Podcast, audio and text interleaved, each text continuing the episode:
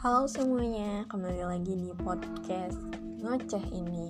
Sekarang kita bakal ngoceh tentang pengalaman cinta yang sebenarnya nggak pernah nyampe sih ke orangnya. Ya udahlah, ini detik pertama mungkin aku ngerasain ada yang beda dari dia.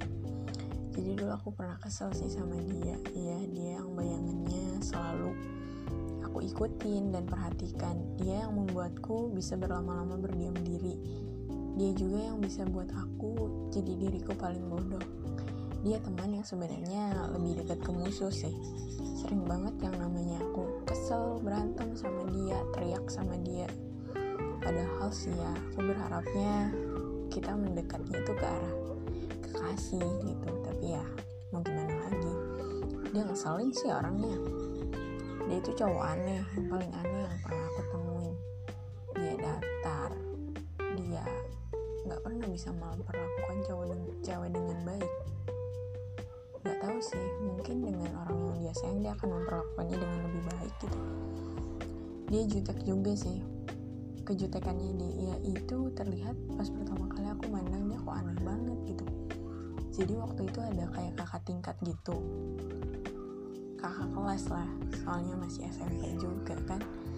Dia itu nitip salam ke dia salamin katanya. Ya dia memang idola idola SMP waktu itu.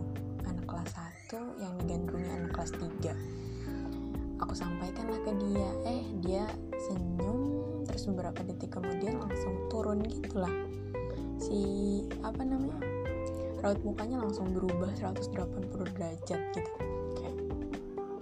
Ya udah kalau nggak mau senyum kenapa lu senyum? gitu dalam hati itu aja sih. Terus dia juga pernah kayak nembak satu cewek dan putus dalam waktu satu hari.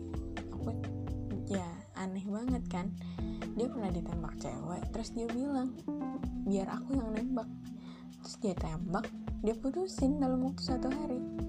Itu kayak manusia aneh yang pernah aku temuin. Mau dia apa sebenarnya? Tapi aku suka sama dia. Nggak tahu kenapa. Mungkin karena aku sama-sama aneh Oke, okay, sekian podcast kali ini. See you in the next podcast. See you bye bye.